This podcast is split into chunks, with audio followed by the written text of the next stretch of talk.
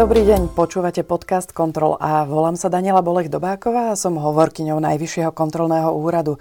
Podpora mládeže a financovanie stredných súkromných škôl to sú dve témy, ktorým sa v predošlých mesiacoch venovali naši kontrolóri a ktoré rozoberieme v dnešnom podcaste. Kontrolóri prišli so zaujímavými zisteniami o fiktívnych žiakoch, ale aj prenájmoch budov, kde nájomca aj prenajímajúci mali rovnaké meno. Pri téme podpory mládeže zase narazili na chátrajúce a často rozpredané budovy, ktoré mali slúžiť práve deťom. No a o zisteniach a problematike podpory mládeže sa porozprávam s predsedom Najvyššieho kontrolného úradu, pánom Ľubomírom Andrášim. Dobrý deň. Dobrý deň a príjemný začiatok nového kalendárneho roka všetkým poslucháčom želám. Môžeme si vo všeobecnosti povedať, kde a kedy nastal problém pri podpore slovenskej mládeže? Musím začať asi tým, že na začiatok roka ponúkame veľmi zaujímavé výsledky kontrol, ktoré sme realizovali v roku 2023 a tieto kontroly boli zamerané na jednu z kľúčových verejných politik a to je podpora mladých ľudí, mládeže, mládežnických aktivít, ale aj vzdelávania mladých ľudí v tomto prípade na súkromných stredných školách.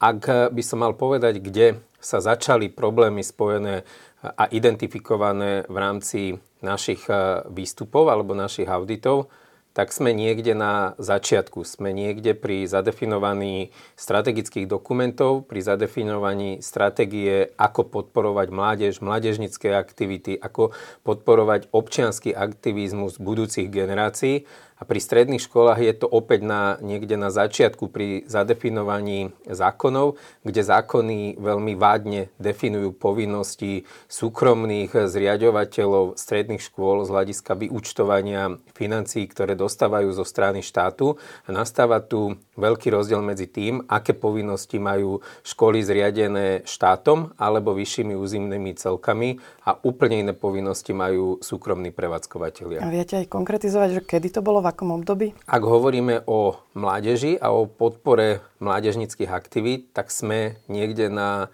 začiatku tohto tisícročia, niekde v roku 2001-2002, kedy sa riešili problémy ešte spojené s bývalým majetkom po Socialistickom zväze mládeže okolo fungovania Fondu detí a mládeže. Vytvorila sa nadácia e, Intenda. Táto nadácia mala podporovať vďaka využívaniu bývalého majetku SZM na podporu mládežnických aktivít, na podporu napríklad e, pobytových táborov, ale aj veci, ktoré mládežnické organizácie realizujú na úrovni samozpravy a odvtedy boli zle zadefinované pravidlá v kontexte zodpovednosti štátu konkrétne ministerstva školstva, ale aj ďalších hráčov, ako je Rada Mládeže Slovenska alebo Rada e, vysokých e, škôl. Teda toto je asi rok 2002, 2005 je začiatkom písania problémov a už úplne najvážnejšie problémy, ktoré dostali celú túto problematiku do stagnácie, sme zaevidovali v roku 2015 a od roku 2019 napríklad nadácia Intenda vôbec nevykazuje reálne aktivity, ktorými by podporovala deti a mládež. A je vôbec o mimoškolské aktivity záujem? Ak by sme mali jasne odpovedať na túto otázku, najprv by sme mali mať vytvorený systém podpory týchto aktivít. Ak by e, Intenda generovala peniaze, ktoré mala generovať pre podporu mládežnických, detských organizácií, neziskových organizácií a boli by vygenerované peniaze a nemal by ich kto použiť, tak vtedy by sme mohli povedať, že to nefunguje. Ale tí, ktorí mali podporovať to, čo mladí ľudia môžu robiť vo voľnom čase, čo môžu robiť počas jarných alebo letných či zimných prázdnin, tak na to práve tento nástroj, ktorý tu bol vytvorený, vôbec nefungoval. Intenda ako nadácia, do ktorej štát vložil niekoľko miliónový majetok, sa správala k tomuto majetku absolútne nezodpovedne. Viac ako 26 nehnuteľností v súčasnosti už vôbec nemá vo svojom vlastníctve, boli predané. 4 nehnuteľnosti, ktoré má, negenerujú žiadne zdroje na to, aby mohli byť podporované detské mládežnické organizácie.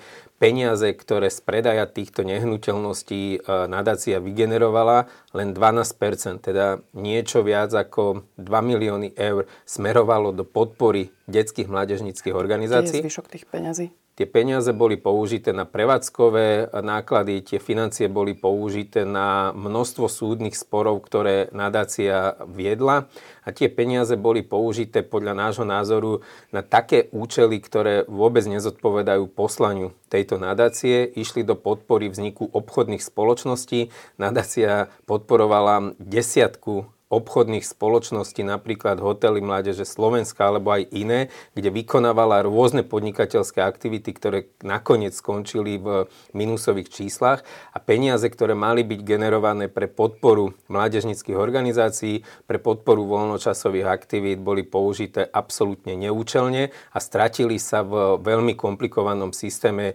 ktorému totálne chýbala kontrola nielen zo strany samotných predstaviteľov nadácie, ale aj zo strany samotného ministerstva. Mm. Ministerstvo, ktoré tam vložilo niekoľko miliónový majetok, ani raz nevykonalo kontrolu, ani raz sa nezajímalo, čo je s majetkom. Boli tam vložené e, cenné historické umelecké diela. Tieto umelecké diela dnes nadácia vôbec nevie preukázať, kde sa nachádzajú a v konečnom dôsledku treba rozhodnúť, že čo s organizáciou, ktoré je tak povediac pred kolapsom. Mhm. Čiže ak povieme nátvrdo, že oblasť spravovania majetku bola zo strany ministerstva školstva zanedbávaná, nebudeme ďaleko od pravdy? Určite nie a minimálne v ostatných 5-7 rokoch nielen, že zanedbávaná, ale nebola absolútne koncepčne riadená na ministerstve, ktoré zodpovedá za podporu mládeže, za podporu voľnočasových aktivít. Vôbec neexistovali žiadne ucelené e, stratégie ešte aj organizácia Juventa, Slovenský inštitút mládeže, ktorý mal podporovať práve fungovanie tohto segmentu, jedného z kľúčových segmentov verejných politík, tak e, totálne v tejto oblasti zlyhal. Zlyhal nielen metodicky, organizačne, zlyhal z hľadiska podpory, ale čo je úplne najsmutnejšie, on zlyhal ako aj samostatná organizácia v rámci rezortu školstva, pretože vykázal niekoľko desiatok tisícové straty, absolútne nevie preukázať, ako nakladal s pohľadávkami, majetok, významná budova v Bratislave je totálne v schatranom stave, bola využívaná ani nie na 45%, a teda tí, ktorí zodpovedali prakticky za podporu mládeže, za to najcenejšie, čo naša spoločnosť má, tak zlyhali. Zlyhala nadácia a zlyhala aj Juventa. A v konečnom dôsledku zlyhalo celé ministerstvo školstva, ktoré za túto verejnú politiku zodpoveda. Vidíte nejaké riešenie v tejto situácii, keďže mm, forma toho, toho spravovania majetku cez nadáciu Intenda sa ukázala ako neefektívna? Ono nemáme čarovnú guľu a dnes povedať, že toto je tá najlepšia cesta, je oveľa zložitejšie, ako bolo napríklad začiatkom tisícročia, pretože vtedy mal štát, malo ministerstvo k dispozícii majetok po bývalom SZM a vedeli sa vďaka týmto e, nehnuteľnostiam generovať zdroje pre podporu mládežnických organizácií. Ak som hovoril, že z 26 budov, ktoré mala nadácia k dispozícii, dnes má len 4 a tie generujú skôr stratu alebo sú na nič, tak len veľmi ťažko viete cez tento systém nadačný generovať peniaze, ktoré by mali pomáhať mladým ľuďom. Teda treba v prvom rade z nášho hľadiska prijať zákon. Sme asi posledná krajina v Európe, ktorá nemá zákon o mládeži Máme zákony, ktoré hovoria o všetkom možnom, ale nehovoria jasné pravidla povinnosti štátu k mladým ľuďom. A niečo sa týka vzdelávania, niečo sa týka ich povinnej školskej dochádzky. Ale ako chceme my podporovať aktivity mladých ľudí vo voľnom čase, počas letných, zimných prázdnin, ako ich chceme viesť k participácii na fungovaní spoločnosti. A možno jedinou záchranou v tomto segmente pre nás je samozpráva, kde evidujeme desiatky samozpráv, ktoré podporujú fungovanie mládežnických parlamentov, spolupracujú s mládežnickými organizáciami. Ak by sme nemali miestnu samozprávu, tak tento segment z pohľadu štátu je na bode mrazu. V súvislosti s mládežou tu máme ešte aj druhú tému, mm, zameranú na súkromné stredné školy a ich financovanie. Povedzme si, čo naši kontrolóri odhalili pri tejto kontrole, čo bolo tým najzásadnejším zistením. Ono je to možno téma, ktorá je trošku niekde inde. Mm. Ako je téma podpory mládeže prostredníctvom neziskových organizácií, prostredníctvom e, aktivít, ktoré vykonávajú mladí ľudia častokrát dobrovoľne so svojimi rodičmi, priateľmi. Tu sme v segmente, ktorý tak povediac na 95% financuje štát z verejného rozpočtu. Do podpory stredného školstva ide viac ako 2 miliardy eur. Najviac z tohto balíka pohltia školy školy, ktorých zriadovateľom sú vyššie územné celky, teda samozprávy alebo štát, ale máme tu aj na Slovensku viac ako 235 súkromných stredných škôl, ktoré len v minulom roku na ich prevádzku, na ich fungovanie dostali viac ako 120 miliónov eur. Tieto školy majú presne také isté pravidlá a povinnosti, ako majú verejné, majú však ďalšiu možnosť, ako môžu na svoju činnosť získavať peniaze z iných zdrojov, môžu vyberať aj školné, ale výsledky našej kontroly, ktorú sme podopreli kontrolou priamo v teréne na deviatich školách od východného Slovenska až po západné, tak sme identifikovali množstvo problémov a ten balík 120 miliónov sme museli skonštatovať, že 120 miliónov nevieme, či pada na úrodnú pôdu, či tie zdroje sú využívané transparentne, že či organizácie, ktoré poskytujú vzdelávanie mladým ľuďom na úrovni strednej školy, že či vlastne im poskytujú kvalitné vzdelávanie a že či na týchto školách nevykazujeme veľké množstvo nielen fiktívnych študentov, ale aj fiktívnych učiteľov. Možno si povedzme konkrétnejšie nejaké tie výsledky. Tam bolo 9 subjektov, v Hnúšti boli problémy, v Prešove. Áno, máme 9 subjektov, ktoré sme kontrolovali v rámci tohto auditu ale túto kontrolu sme e, namodelovali aj na základe výsledkov kontroly, ktorú sme mali ešte rok predtým v Cashmarku. Tam sme práve identifikovali veľké rizika spojené s transparentnosťou. Dnes konštatujeme, že v tejto téme transparentnosť, kontrola nielen na úrovni zriadovateľa, vedenia školy, štatutára školy, ale aj samotného ministerstva školstva je na bode nula. Na bode nula je ale taktiež odpoveď na otázku, aké kvalitné výstupy zaznamenávame a môžeme preukázať z týchto škôl, pretože nikto kvalitu výstupov, kvalitu vzdelávania týchto žiakov nemerá a to je ďalšia veľká a vážna výzva do budúcna. A posledná vec, ktorá e, je opäť veľmi kritická, je otázka odmeňovania a zriadovania týchto súkromných škôl. My sme zistili, že je to častokrát uzatvorený kruh, kde jeden človek je zriadovateľom, jeden človek, ten istý je štatutárom a ten istý človek ešte vypisuje aj výkazy, ako boli použité verejné zdroje. A napriek tomu, že tam smeruje viac ako 100 miliónov eur, napriek tomu štát školské správy, školské úrady nevykonávajú kontrolu a sa uspokoja len s formálnym výkazom, že tu som dostal napríklad 750 tisíc a využil som ich na takúto podporu. Pritom sa nedodržali zákony, nedodržalo sa prerozdelenie týchto peňazí podľa normatívov tak, že má ísť určitý objem peňazí na platy učiteľov, určitý objem e, peňazí na e, prevádzku.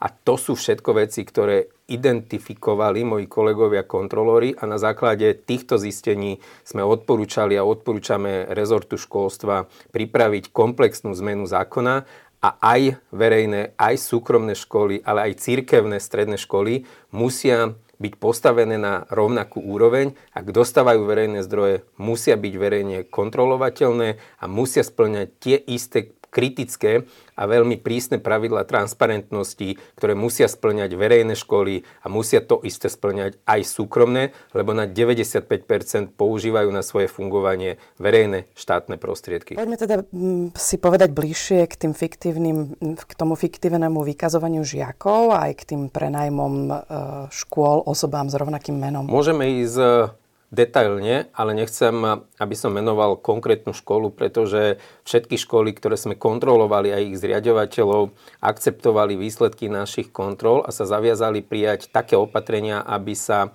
tie nedostatky, ktoré sme my odhalili, aby sa odstranili. Ale to nie je len o týchto deviatich školách, to je aj o tom, ako štát zmení celý systém financovania súkromných škôl a najmä transparentnosť a kontrolu poskytnutia verejných financií ak sa presunieme z Bratislavy na východné Slovensko a do Prešova, je tam spleť škôl a školských zariadení, ktoré má pod palcom jedna osoba, ktorá vystupuje aj ako fyzická osoba, aj ako samostatne zárobkovočinná osoba. Táto škola dokázala z hľadiska nášho kontrolovaného obdobia, teda troch rokov, rokov 2020-2022, získať z verejných zdrojov, teda zo štátu, z vyššieho územného celku, zo samozprávy viac ako 7 miliónov eur, pričom e, táto škola absolútne nedodržiavala rozpočtové pravidlá. nevedela preukázať, ako boli tieto verejné zdroje použité. Moji kolegovia kontrolóri s dlhoročnou praxou povedali, že vo svojom živote videli veľa kritických a veľa problémových účtovných výkazov, ale to, čo videli na tejto škole, ešte nezažili. Druhý príklad e, môžem použiť zo stredného Slovenska, kde už výsledky našej kontroly riešia aj orgány činné v trestnom konaní. Už aj samotné ministerstvo prostredníctvom školskej inšpekcie podniklo kroky, aby táto škola bola zrušená. To je príklad práve fiktívnych študentov, fiktívnych e, učiteľov, ale tí zriadovateľia, ktorí zriadujú súkromné stredné školy, si to môžu dovoliť, lebo v tomto je zákon veľmi zlý Zákon vám napríklad definuje, že do 15. septembra máte nahlásiť počty študentov, máte nahlásiť učiteľov, ktorí vykonávajú vzdelávacie programy pre týchto študentov. Vy dáte 30. septembra súhlas s osobným individuálnym študijným plánom. Polovica študentov vám vôbec nechodí do školy, ale nikoho to nezaujíma a vykazujete počet študentov, ktorí ste napísali 15. septembra a na tento počet študentov potom dostávate finančné zdroje. Napríklad škola na Strednom Slovensku dostávala v priebehu roka viac ako 700 tisíc na takýchto mm. fiktívnych študentov či učiteľov. Čiže sa to dá tak skrátka zhrnúť, že im chýbala akákoľvek kontrola. Nielen, že im chýbala akákoľvek kontrola zo strany štátu, tých inštitúcií, ktoré poskytujú verejné zdroje, ale vám tam absolútne absentuje aj vnútorná kontrola, vnútorné kontrolné mechanizmy, lebo ak tá istá osoba je zriadovateľom, teda má organizáciu, ktorá zriadi jednu, dve, tri školy, ale ešte aj napríklad jedálenci Centrum voľného času, tak tá istá osoba sa zrazu ocitne v pozícii štatutára daného vzdelávacieho zariadenia a je riaditeľom. A tá istá osoba vám píše výkazy, ako sa naplnili učebné programy a ako dosiahli študenti e, ich výsledky, ale aj ako boli či neboli použité e, verejné financie. Ešte krajší príklad je napríklad e, prípad zo západného Slovenska, kde jeden a ten istý človek vlastnil nehnuteľnosti, bol zriadovateľom školy, bol štatutárom školy a ročne si z verejných zdrojov, ktoré dostával na prevádzku, na fungovanie vzdelávacích inštitúcií, dokázal vygenerovať viac ako 900 tisíc eur na nájmoch. Teda toto je vážny problém, toto je vytvorenie akéhosi blúdneho kruhu, ktorý neviete e, nabúrať inak ako zmenou legislatívy a nastavením úplne iných pravidel pre transparentné používanie verejných zdrojov a ich kontrolu. Posledná otázka. Vláda zriadila nové ministerstvo športu a cestovného ruchu. Myslíte, že môže byť prínosom pre podporu talentovanej mládeže? Úplne najpodstatnejšie je, aby ste vedeli podporiť akúkoľvek verejnú politiku, aby ste v prvom rade mali stratégiu. Aby na stratégiu boli naviazané akčné plány, aby akčné plány boli podložené finančným krytím, nielen z európskych, ale aj národných zdrojov, aby ste v tak citlivých oblastiach, ako je práca s mládežou, ako je podporová nadanej talentovanej mládeže, či už cez vzdelávanie alebo podporu športových aktivít, vedeli vytvoriť systém viaczdrojového financovania, pretože len jeden zdroj to neutiahne. A toto všetko súvisí práve s tým, čo je asi najvážnejšie memento z týchto našich auditov, a to je absencia stratégie podpory mládeže, to je absencia zákona, ktorý by jasne zadefinoval, čo sú povinnosti štátu voči tomu najcenejšiemu, čo táto spoločnosť má, a to je mladá generácia nielen v kontexte výchovy vzdelávania, podpory fungovania škôl, ale aj podpory voľnočasových aktivít, zapájania mladých ľudí do diania na úrovni samozprávy vyšších územných celkov, ale aj štátu, to je rešpektovanie aj iného pohľadu a talentu e, mladých ľudí. A aby to fungovalo naozaj, to nie je o tom, či máte jednu alebo dve inštitúcie, lebo pod ministerstvom školstva, ktoré zodpoveda za túto verejnú politiku, sme mali aj inštitút pre podporu mládeže, mali sme aj nadáciu, ktorá mala podporovať mládežnické e, aktivity, mali sme aj inštitúcie, ktoré mali kontrolovať využívanie verejných zdrojov, ktoré tiekli do prevádzky, do fungovania súkromných stredných škôl, mali sme inštitúcie a vôbec to nefungovalo. Naše zistenia sú alarmujúce a teda v tejto chvíli to nie je o inštitúciách, je to o ľuďoch, je to o stratégiách a schopnosti tieto stratégie nielen realizovať, ale aj priebežne vyhodnocovať, aby sme mali uistenie, či kráčame tou správnou cestou. Tak vám ďakujem za rozhovor. Ďakujem veľmi pekne a verím, že je to opäť jedna z ďalších zaujímavých tém, ktoré rozhýbu nielen verejnosť, ale ktoré rozhýbu najmä naše závery, ktoré rozhýbu tie kompetentné inštitúcie, ktoré majú čo do toho povedať. Počúvali ste podcast Kontrol A a počúvali ste pána predsedu Ľubomíra Andrášiho. Do počutia. Do počutia.